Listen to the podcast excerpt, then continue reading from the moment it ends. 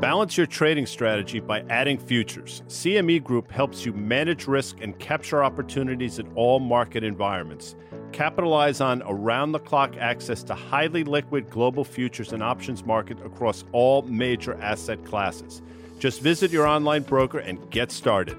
Plug into valuable educational materials and trading tools and see what adding futures can do for you at cmegroup.com slash on the tape.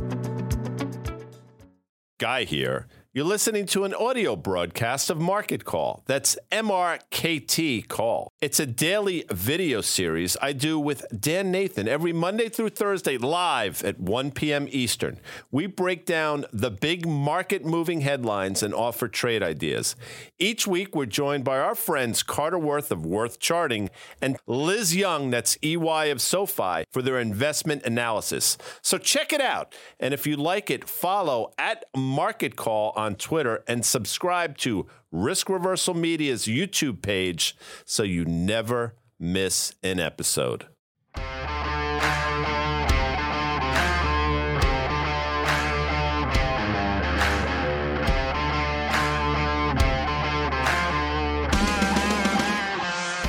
Tuesday, December 5th, 1 o'clock on the East Coast. The Rangers play tonight.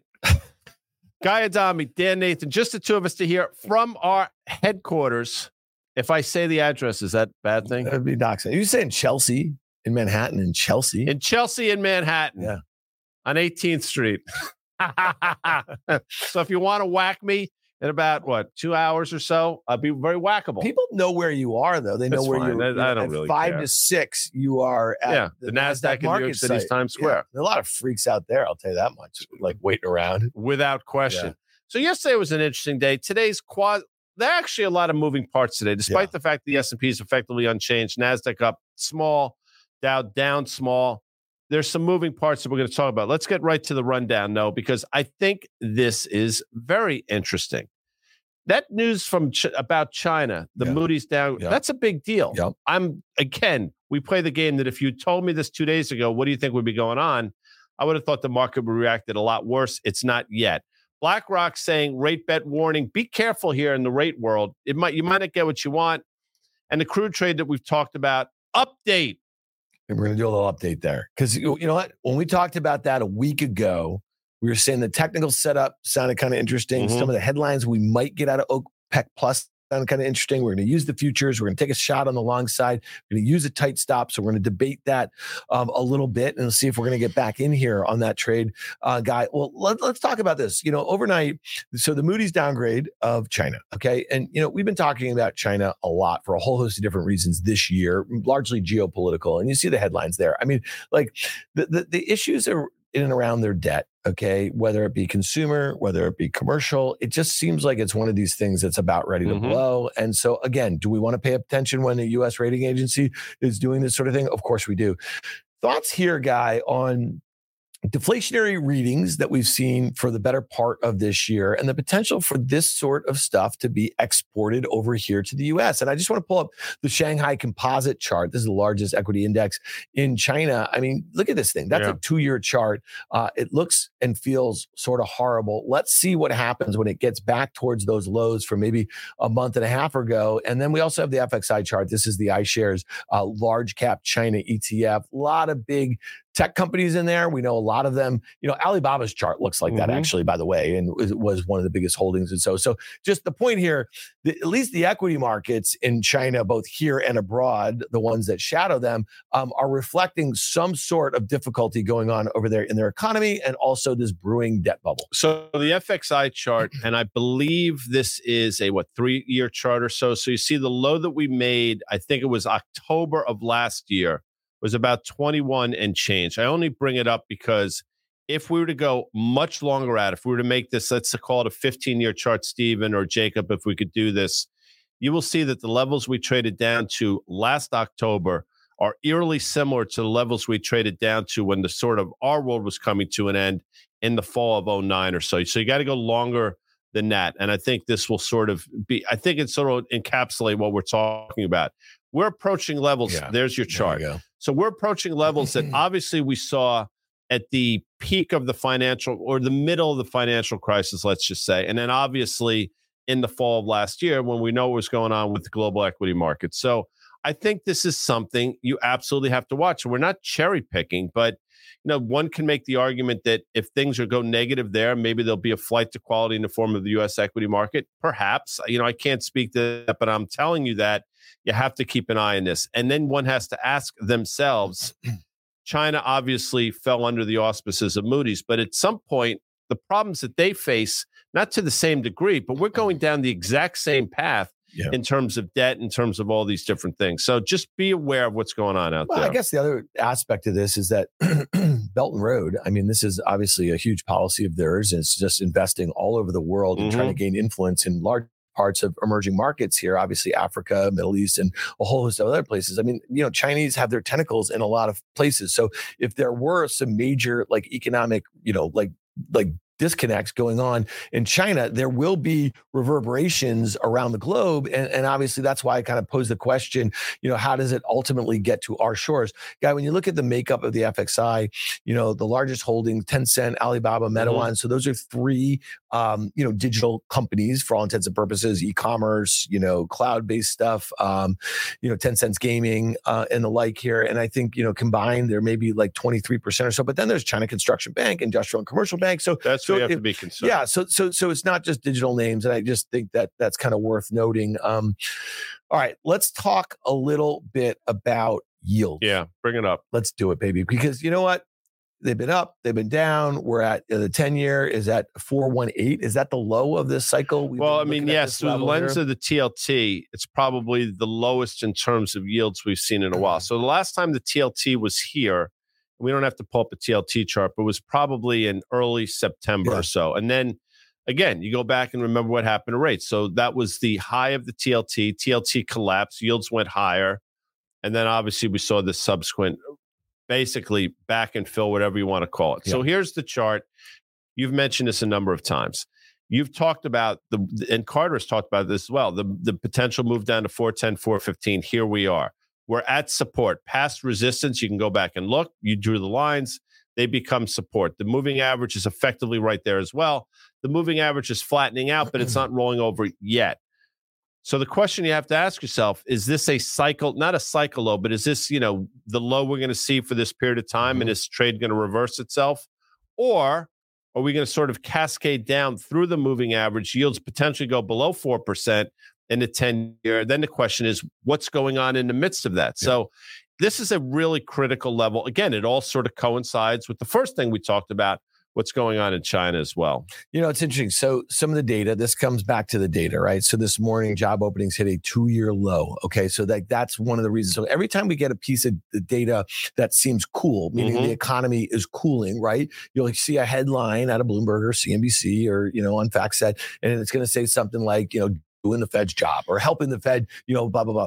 And so, in some ways, like, you know, again, are we cheering the fact that, you know what I mean? Like some of this data is getting worse? Because I, I, mean, when you just use the term careening or cascading, I mean, if our yields were to meaningfully go through 4%, that is basically a bet right? That inflation is coming down to that 2%. But I guess the question, and you made this point so well recently, guy, is like, okay, inflation is one data point. They were like, like they were dying for it to get up to 2% right. before the pandemic, right? Then they had no idea where it was going to stop on the way up. And now if it gets down to 2%, and again, we just used the word deflation as it relates to China. You know what I mean? A deflationary spiral would not be good for US corporate earnings either, right? So th- I just think that like if you want to throw the jobs picture in there, and you've said this again and again, if we do go 4%, 4.2%, 4.5%, or something like that, yields may go much lower, but that might not mean that that's great for risk assets. You know, Rubik's Cube was a big deal when I was sort of middle school, yeah. high school. And, you know, all a lot of people could solve for one side of the cube and maybe two. Yeah. But when you start trying to solve for three, four, and the entire cube, that's when it gets difficult. So, if, to your point, they're solving for inflation and they can get that one side fixed. But in doing so, you screw up the other sides you're trying to solve for at the same time. And I bring that up because what's going to wind up happening is maybe they get, maybe let's, I'll give you the 2%. Let's say they get there. Yeah. What's going to be happening on the flip side? I'll tell you what, the unemployment rate is probably going to be approaching 5%, Yeah. if not through 5%. And in a consumer led economy, that credit is sort of the basically the, the, the foundation of that can't be particularly good because credit is clearly contracting. We're going to talk about that in a second. Yep.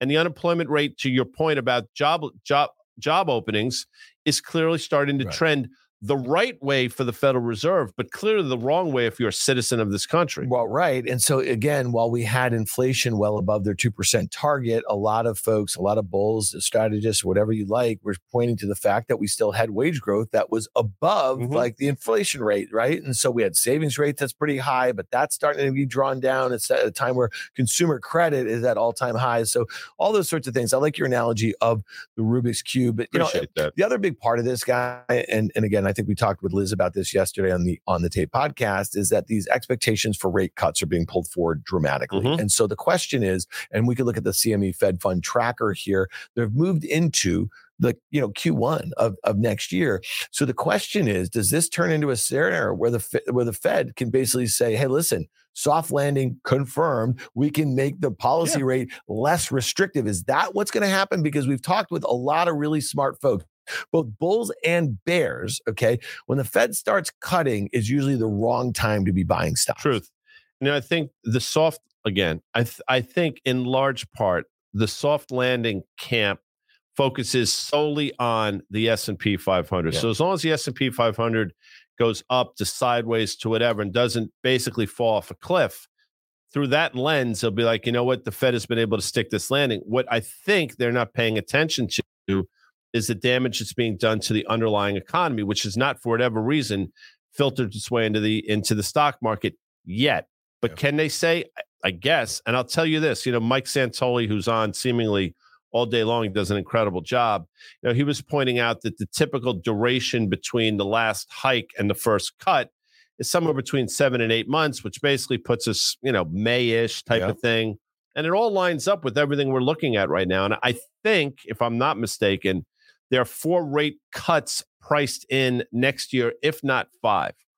So again, if you think this is going to be on the back of inflation getting tame and the mm-hmm. unemployment rate staying whatever steady to slightly elevated, and they are able to sort of navigate this, Yeah. yeah, then by all means, I guess you should be bullish stocks. I just don't think that's going to be the outcome. Well, I guess if you want to go look at 2000 and 2007, the last two times the Fed stopped rate hiking cycles. Okay. So into two, 2006, 2007, and 99 into 2000, you know, I think it was like six months and then maybe nine or 10 months was the lag Mhm. until they started cutting. And when they started cutting, um, they did it a little bit and then they got really aggressive and they got really aggressive because things got really bad. Yeah. And when things got really bad, the S&P, you know, sold off 150% in both of those instances. So I guess those are the two points in history that I still have a little PTSD from. You know, I had um, dinner with a friend of mine last night, and he uh, is an investor. He was on the buy side, a big hedge fund for a very long time, um, and he's a momentum trader. And he largely looks at the the, major Mhm. indices. And I read a lot of his stuff. He sends out some notes to a small group of folks. You've shown, I've shown it to you in the past.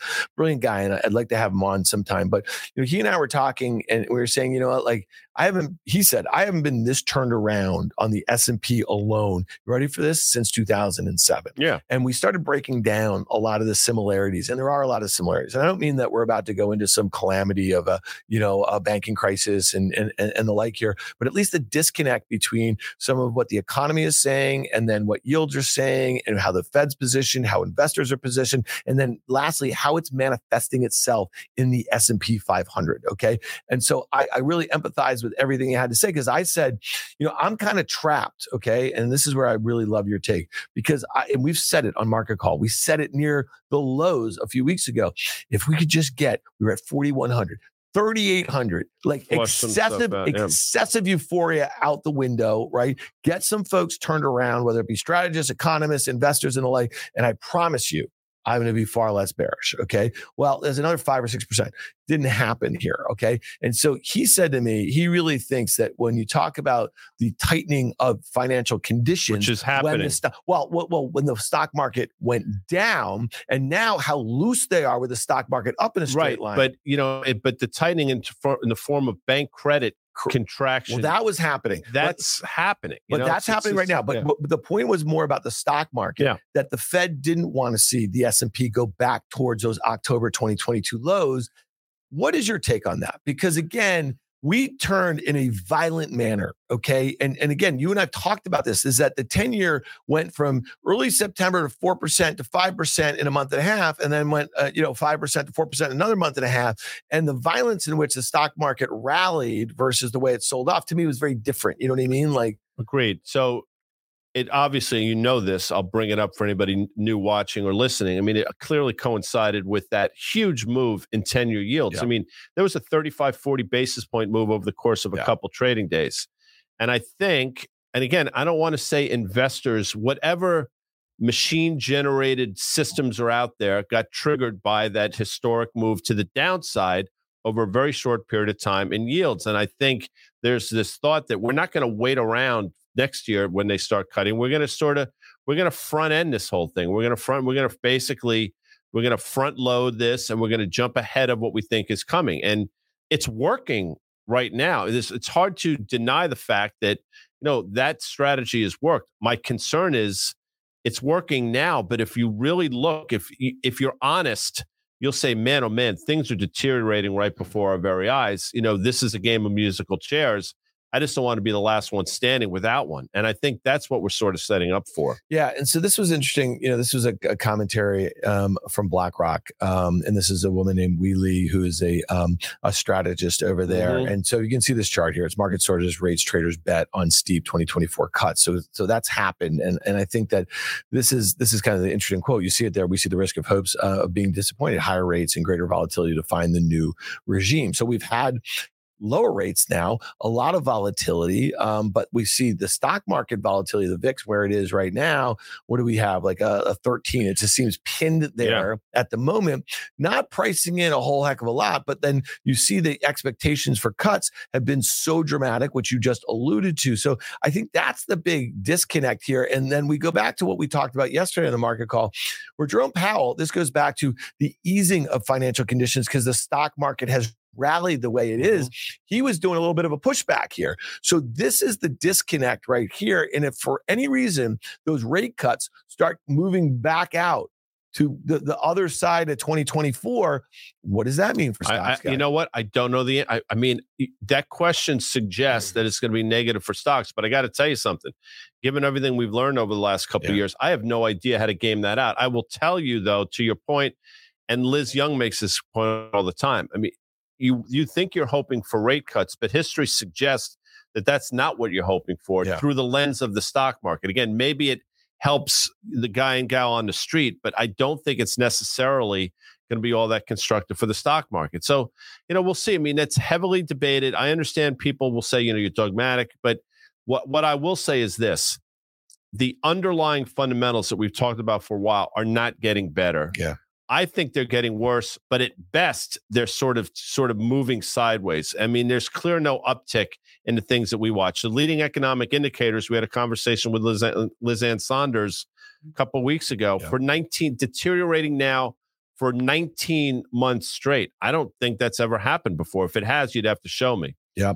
Um, let's look at the S&P futures through the E-minis here, guy. Um, again, this is right know, there. Yeah. Eh, you know, has, has not made a new high, which brings us to the NASDAQ E-mini futures. And this is the one that I want to kind of focus on a little bit because a lot of the talk over the last, you know, couple trading days has been the sell-off in mega mega cap techs. We know that those top 10 names make up 50% of the weight here. Um, you know, it's kind of rolling a little bit. We're going to talk a little bit about Apple at the backside of the show here. It's up 2%, but some of the other names, Tesla's up um, 2%. Some of the other names, you know, bouncing a little bit. Nvidia got a little bounce today. Yeah. I mean, yeah. Yeah. So all... they're all bouncing a little bit, but it's interesting though, with all those names up, guy. Yeah, that's, the Nasdaq 100 is flat. That's amazing. Which I think it's kind of interesting. And I look at this, and I, I'm just going to look at the futures here a little bit, right? And I say to myself, okay, might I like take a crack, um, you know, on this one to to to the downside here? Maybe use a really tight stop or so. If I look at that kind of sixteen thousand two hundred was the high guy mm-hmm. from I want to say the 29th, and you know at the lows just uh, yesterday we were down at like fifteen seven two zero. So you do the math there. You know that's a five hundred point range there. Um, we're kind of trying to make it back. I don't know. I, I kind of want to do this. I want to kind of sell the NASDAQ futures here, 15,872 or so, and maybe just use a really tight stop, maybe something up there. Um, 16,000 16, yeah. even. I mean, it yeah, goes back like to the July I want to say it's at July high. I, you know, I think it was on July 18th or so. So whatever that high was, but if you want to round it off, I think 16,000 is the right level. So, you know, again, you know what your risk is. It's pretty well defined. You know it's gonna, it's either going to happen very quickly, yep. or this trade's going to start to work for you on the downside, which, you know, I think it's again, it's that binary at this point, given what we've seen. I'm hard pressed to believe, and this is just me, we're going to go sideways here at this resistance level. So we're either yeah. going to break to the upside and bulls are going to be rewarded, or it's going to start to roll over in the wake of maybe you know and Nvidia started giving it up, and a Microsoft which has recently started to give it up, and Apple we're going to talk about, but you know maybe today is potentially a bit of a blow off top in Apple given the news around Foxconn and Morgan Stanley yep. and those things. So I think again. It's trading. It's you know you're not making a fundamental thesis here. You're looking at a point in time where we were, risk reward, it sets up well. Yeah, I, I listen. This is probably the most important thing we're going to say today on this market call right now. So we have a Nasdaq 100 that is flat. And I just told you the top 10 names make up 50% of the weight.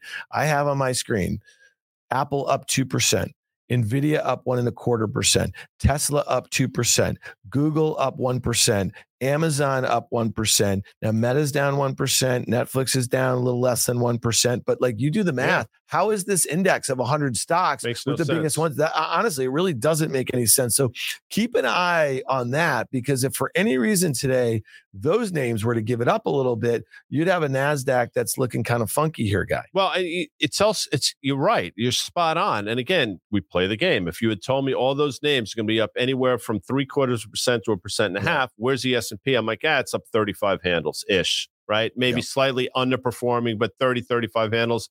And right here, the S&P is unchanged. So yeah. it's, it's a hard, it's been a hard, to your point about your buddy, I mean, it, it has been hard, difficult sledding trying to figure this thing out. No doubt. Um, let's talk about crude. That, that's one that we've, I think you and I collectively had a hard time figuring out. Still of do. late, it, it seems like a really, I got to tell you, guy, and I've been making this point, I think, for a couple months that if you're in the kind of like harder landing camp. I just don't know how crude works. You know, last week it was uh, on Tuesday.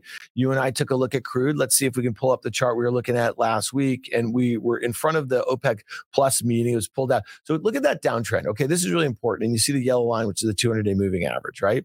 So when the when when crude was just it was like 76 and a quarter. Okay, and that downtrend I think is like 78 or something like that.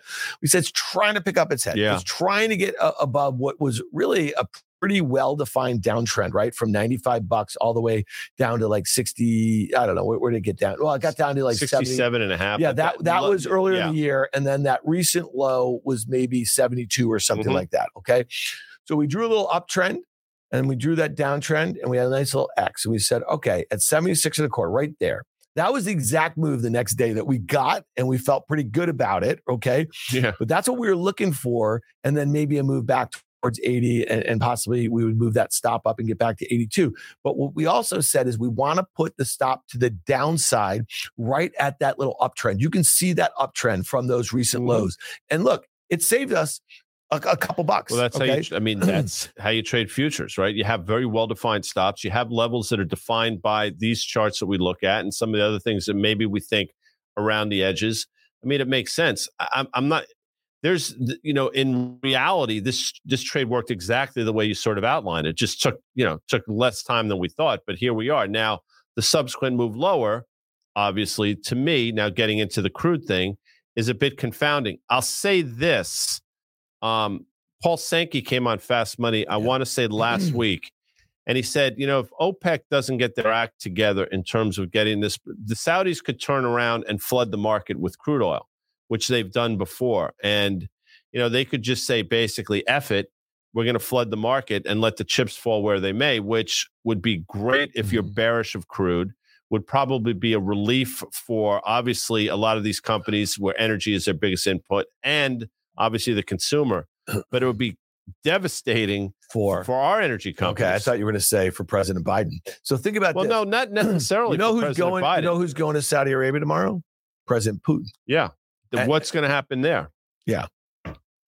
Anyhow, No, I mean, listen, lower gas prices at the thing. pump is good for them. Okay. But like, I, I don't know. I just feel like for whatever reason, I feel like like MBS would much rather have Donald Trump in the White House in, in, in yeah, I, 2020. I mean, no, I'm just saying, yeah, like, right? pro- Like- like- well, that's well, that's a and you know is- would? Putin would too. that is an argument for higher prices. yes, they that's obviously want. Got turned around so there. they want prices. If that is in fact the case, Yeah. which is probably true, then it behooves them to have the oil price and gas price go as high as it possibly can go, because that would piss off obviously our citizenry. So Correct. I hear you what you're saying I, in my in my head, for some reason, I thought you were talking about greater cuts because that's what we were talking Yeah. about. And you were saying they're going to flood the the. now, yeah. no, there's a chance that if the again all Yeah. this rhetoric around cuts doesn't work, Yeah. they could flip the whole thing right, around I, and say, right, you know I, what? I, mis- I misheard because they have historically done it. Now, what's interesting about, and I don't want to get bogged down in this, but people forget when crude oil went to a negative price, that was during when crude oil was starting to really careen lower. Forget about the negative Yeah, price for yeah. a second. President Trump actually went to OPEC and said, price is too low. Yeah. You got to start cutting. pro- I mean, think about that. Yeah. So, because he understood that it was hurting th- our energy Our- business. yeah, so, you know, there's obviously a sweet spot for the price of crude. I don't think it's here. So I don't want to get bogged down in this, but to your point, if in fact they want a, another Trump presidency, it behooves them to have crude oil go as high as it possibly can go. Yeah, and I just make the point about Putin going there to see MBS, and I, I think they'd like to see prices higher too. The Mhm. Russians, uh, especially when you consider um, just all the restrictions on the sales of their oil. Let's look at the dollar, the U.S. dollar index, the Dixie here, guy. Um, this is one where you know I have been bearish of this via the UUP, the ETF that tracks it. You see that downtrend here. Um, looks like it's you know gotten back on its horse a little bit. We're seeing 104 or so, and again, maybe this has something to do with what's going on with crude a little bit um, here too. Obviously, it was benefiting um, gold. We're going to talk about gold here also. But is the dollar firming, and what would the case for a firmer dollar be right now? it's it's it's in comparison to you know it's basically a relationship trade right so in some ways what we're seeing in china that downgrade is Yep. probably somewhat bullish Yep. again when things go sort of haywire in the world there is a flight to quality in the form of the us dollar which makes the dollar go higher it's somewhat counterintuitive but it's historically that's what's happened so that i guess is the case you know the the con the escal I, I want to be careful here but seeming escalation in terms of what's going on with Israel and Hamas is obviously probably dollar positive as well. And I, it pains me to say that, Yeah, but yeah. that's just the lens that we're looking through. So there are a lot of reasons why, you know, maybe in the short term, the dollar's bottomed out. But again, that move lower in that short period of time was obviously very supportive of gold, which obviously said we're going to talk about. And to a certain extent, probably supportive of the equity market because it coincided with yields going lower. Yep. Again, you know, you try to sort of connect all these dots. It gets difficult though, for sure. You just connected. Okay, let's look at gold because if you look at that uptrend that had been in place, I think it was like 1850 or so, that Yeah. intraday low guy that was kind of in early October. Um, and you put it to that kind of November low. And here we are. We're right there. Yeah, it's 2015 is kind of that uptrend. Yeah. Would you be inclined after such a violent reversal, after making a new Historic all-time reversal. historic, would you be inclined to take a crack? Yeah. Is the uptrend enough? Is the uptrend enough support? Is it enough reason, just technical, to take another? it's pretty steep uptrend. Um, it's part of yes, it helps without question. But man, oh Mm-hmm. man, that reversal we saw, and it started Sunday night. I mean, at one point we talked about it yesterday. At one point, I saw gold up sixty-two dollars, only to reverse hundred dollars and be down some forty something bucks the next day. I've ne- I, I've seen things of that magnitude, but I haven't seen it around an all-time high the Yeah. way we saw it over the last couple days. So something clearly happened. I think buy stops were triggered. Uh, people were taking advantage of it, but I don't think the story is over. And as I've pointed out a number of times, the gold buying by central banks that we saw in 2022 was historic.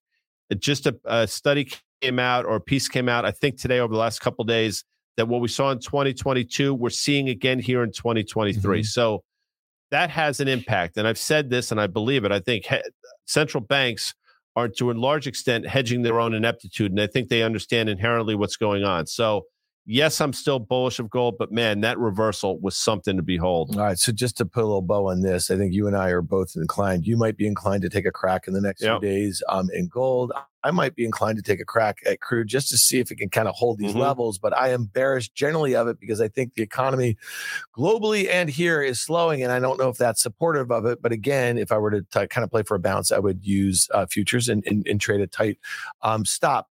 All right. Let's talk. Um, lastly, Guy Adami, let, let, us look at some single names here for Mhm. a second because I think there's some stuff that's going on. Um, there's this Goldman Sachs has this financials conference. A lot of CEOs, CEO, uh, CFOs. I think uh, the CFO of JP Morgan was just speaking. Uh, American Express CEO was speaking this morning. This is one that kind of caught your eye.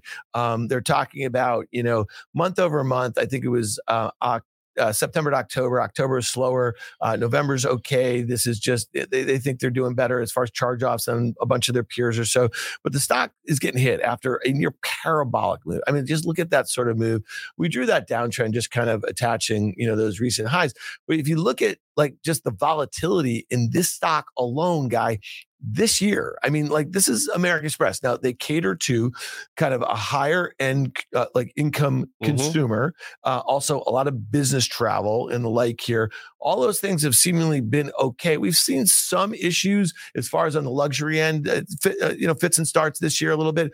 What what is that uh, like headline saying to you? Are those headlines out of uh, American Express Management here after such a big run too? Well, you know, it started with many months ago. I think it was Discovery Financial, Discover Financial, Capital One, so DFS, CO. They all talked about their concerns, right? Yep. Loan loss, credit uh, defaults, So and- a lower end consumer. Right. Yes. Yes. Yeah. And we said it's just a matter of time before it works its way into a name like American Express. And I will tell you from the summer until obviously Halloween or so, or early November, that's exactly what we're seeing in terms of the stock performance. Now, again, you look at that, I mean, that's effectively a chart of the TLT in a large, ex- I mean, in some ways, that's an overlay of what's happened in yields. So its yields have come lower. Mhm. I think it gave some relief to American Express and this hope that, you know, maybe in fact there's going to be this soft landing and everything's going to be fine. But the fundamentals, in my opinion, again, have not changed around American Express at all. And the commentary that we've heard out of them, I think, just sort of reinforces that belief. You know, it's interesting. So this is a, a co- company that earnings are expected to grow 14% this year. We're the Q4, obviously 10% next year, you know, on sales growth of 15% this year and 9%. So you're seeing a downshift year over year. Okay. And I'm sure, you know, charge offs are going to go higher. This thing trades at like less than 14 times Yeah. next year. So it's a really reasonable stock. And I guess the point I would just say about if you're trading this sort of thing, this stock was trading at a 52 week low. So you can see it on the chart right there. Yeah. This was at the end of October. Just think about this. It's rallied 28%.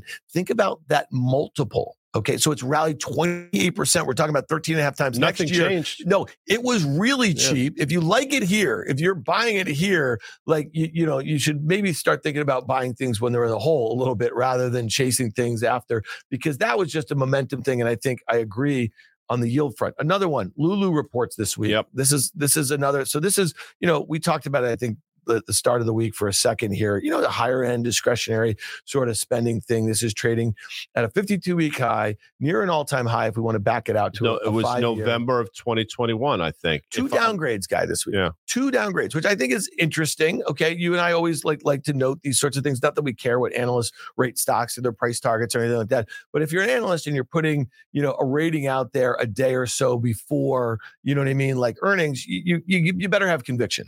Stock's not cheap. Mm-hmm. Stocks had a run. Obviously, the mix at one point, I think it was 85% women's, 15% men's. I think it's flattened out almost 50 50 ish. They've done a remarkable mm-hmm. job with them. They've done everything right. It's an expensive stock and it's pushing up against the all time high that we pointed out was in the November of this time in no 2021 ish, right?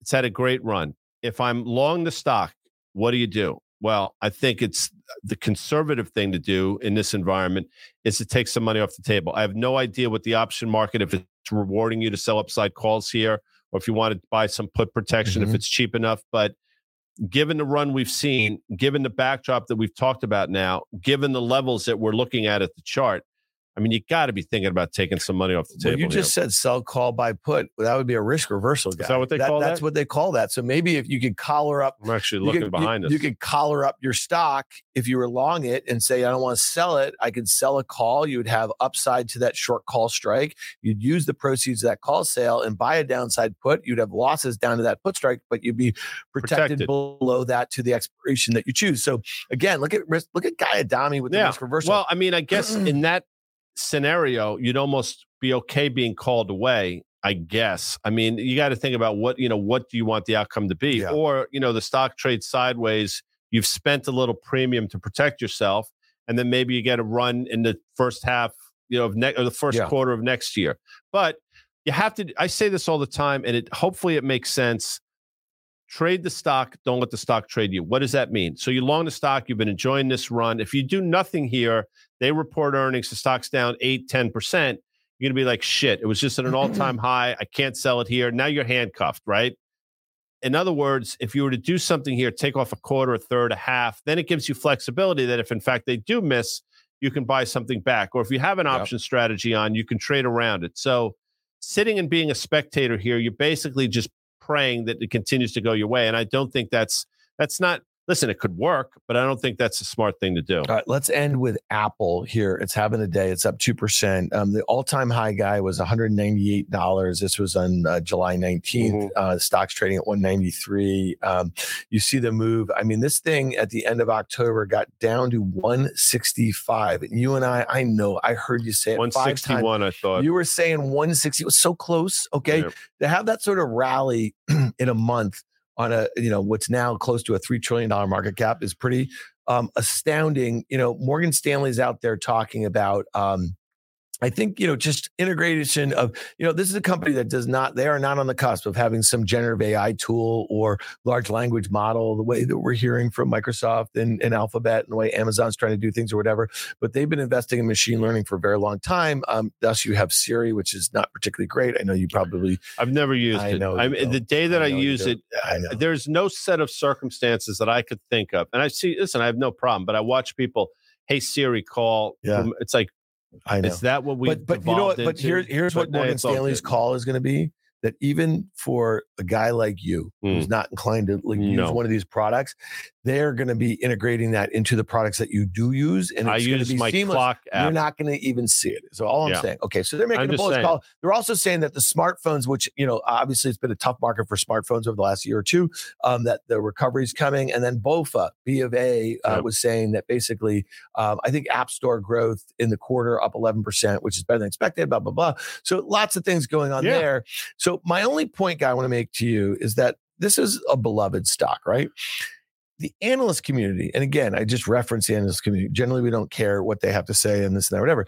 34 buys, 15 holds, and four sells, and the average price target is $198. So There think about are. that. Where yeah, so th- this is very uncommon for this stock. And if I were to show you, okay, Microsoft, I'm just going to do this little exercise right here. Okay, Microsoft right now has you ready for this? 60 buys, six holds, no sells. The stock's at 371. The average price target is 412. Mhm. Okay, so think about that. All right. So let's go to Amazon. Okay. This is this this game is going to be fun for you. I like just this I feel like you, you you're going to have fun with this.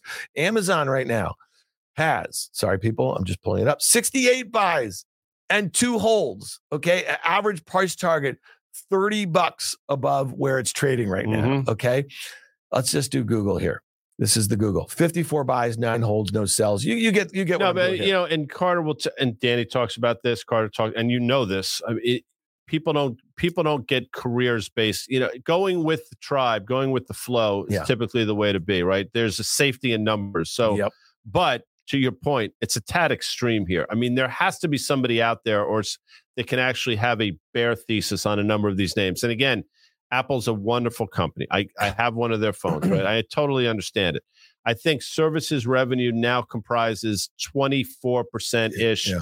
of the overall revenue, which is why the multiple seemingly makes more and more sense. With each tick higher in that services revenue as a percentage, the multiple makes more sense. With all that said, it still trades probably 29 times. You have it in front of you. 29 times. 20, I did that off the Ex- top of my head. Expected 2024 EPS growth With 8%. margins that have been Flat. flatlining ish. Yeah. So I mean, if Revenue that's growth, if, four or five if you want to pay up, I mean, you're you are paying up for that stock in an environment where you just said it. I mean, things are slowing down globally. Obviously, there's a problem in China. China is a driver, regardless of where they stand on the ledger in Mhm. terms of smartphone sales.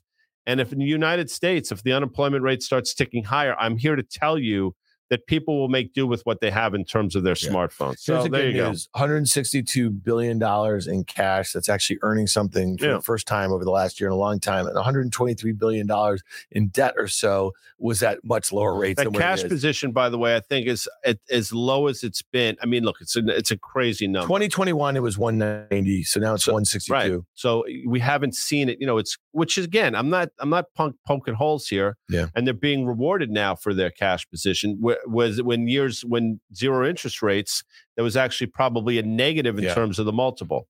Anyway, you look at the chart, here we are, you know, you make your call. If you want to stay with it, you don't you tr- you own it, don't trade it.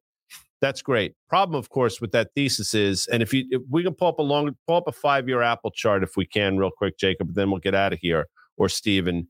You know, we've seen half dozen, 25 to 40% peak to trough declines in this name, and you're going to see it in a second. So there you go. I mean, Yeah. you just look at the chart. Well, it's funny, you know, we had this conversation last night on Fast Money. I think I saw you smirking out of uh, the corner of my eye a little bit because we were talking about Mel had a great question for Gene Munster, who you and I both think is, is a very good analyst. Um, but we were talking about like he was just talking about how bullish he is on the secular Mhm. shift and all, you know, like, l- listen uh, for AI and what it's going to mean to so many different companies and like. And you know, Mel you know, asked him, well, how were you, like, how did you feel about uh, AR, VR, metaverse, you know, a few years ago at the height of that craze? And that was a craze. And, you know, he, he said he was less excited. And, and, and again, you know, it's, it's kind of hard to, to grade these sorts of things. My only point uh, after that conversation, when Mel came to me, guy, I said, you know, it's interesting. At the height of the excitement in and around metaverse, and and to the point where Facebook changed their name to Meta, right, and changed their ticker and everything like that, the stock sold off seventy some percent from the 2021 highs to its lows late last year. You know, Nvidia at that time was also riding the wave of the metaverse, Mhm. sold off 75% to its lows this year.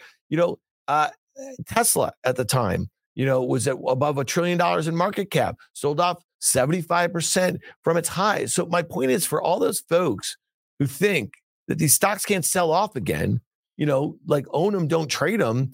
If you're watching the show, that means you like to trade. You're not just sitting on your hands all the time. There's plenty of slow money sort of shows out there that you can do. Is that fair, guys? Fair. You know And, what I mean, again, uh, we we'll get out of here, I promise. But Yes. for for almost a year, nine months, Nvidia was in a pretty significant downtrend from the fall from November of 2021 when it then made an all time high. I want to say 340 or so Mhm. till I what was it October of last year when it traded down below 120. I mean, that's a pretty Hmm. significant downtrend. And I will tell you, when it was trading lower, you couldn't give the friggin' stock away. Yeah. And all the people that are now, you know, on the I've been in long Nvidia, they're full of shit because we sat on the desk of fat. No, I'm just here to tell you. I mean, it was universally hated for the better part of five or six months. So there you go. All right. That was it. We covered a lot of ground. I like that. Enjoy it. Rangers play tonight. That's how I started. That's how I'll finish. Thank you to CME That's it. Group. Well, where CME risk, Group's not interested in where, this. where risk meets opportunity. Laird Hamilton is. and our friends at FactSet, all those tricked out charts, all those graphics, all that stuff. Data provider, financial data and analytics powered Dan by. tomorrow. Yes, it is. And Yep. we'll be back tomorrow. Is Carter with us? I think so. One Ish. o'clock Eastern time. So tune in. All right. See you later. Thanks.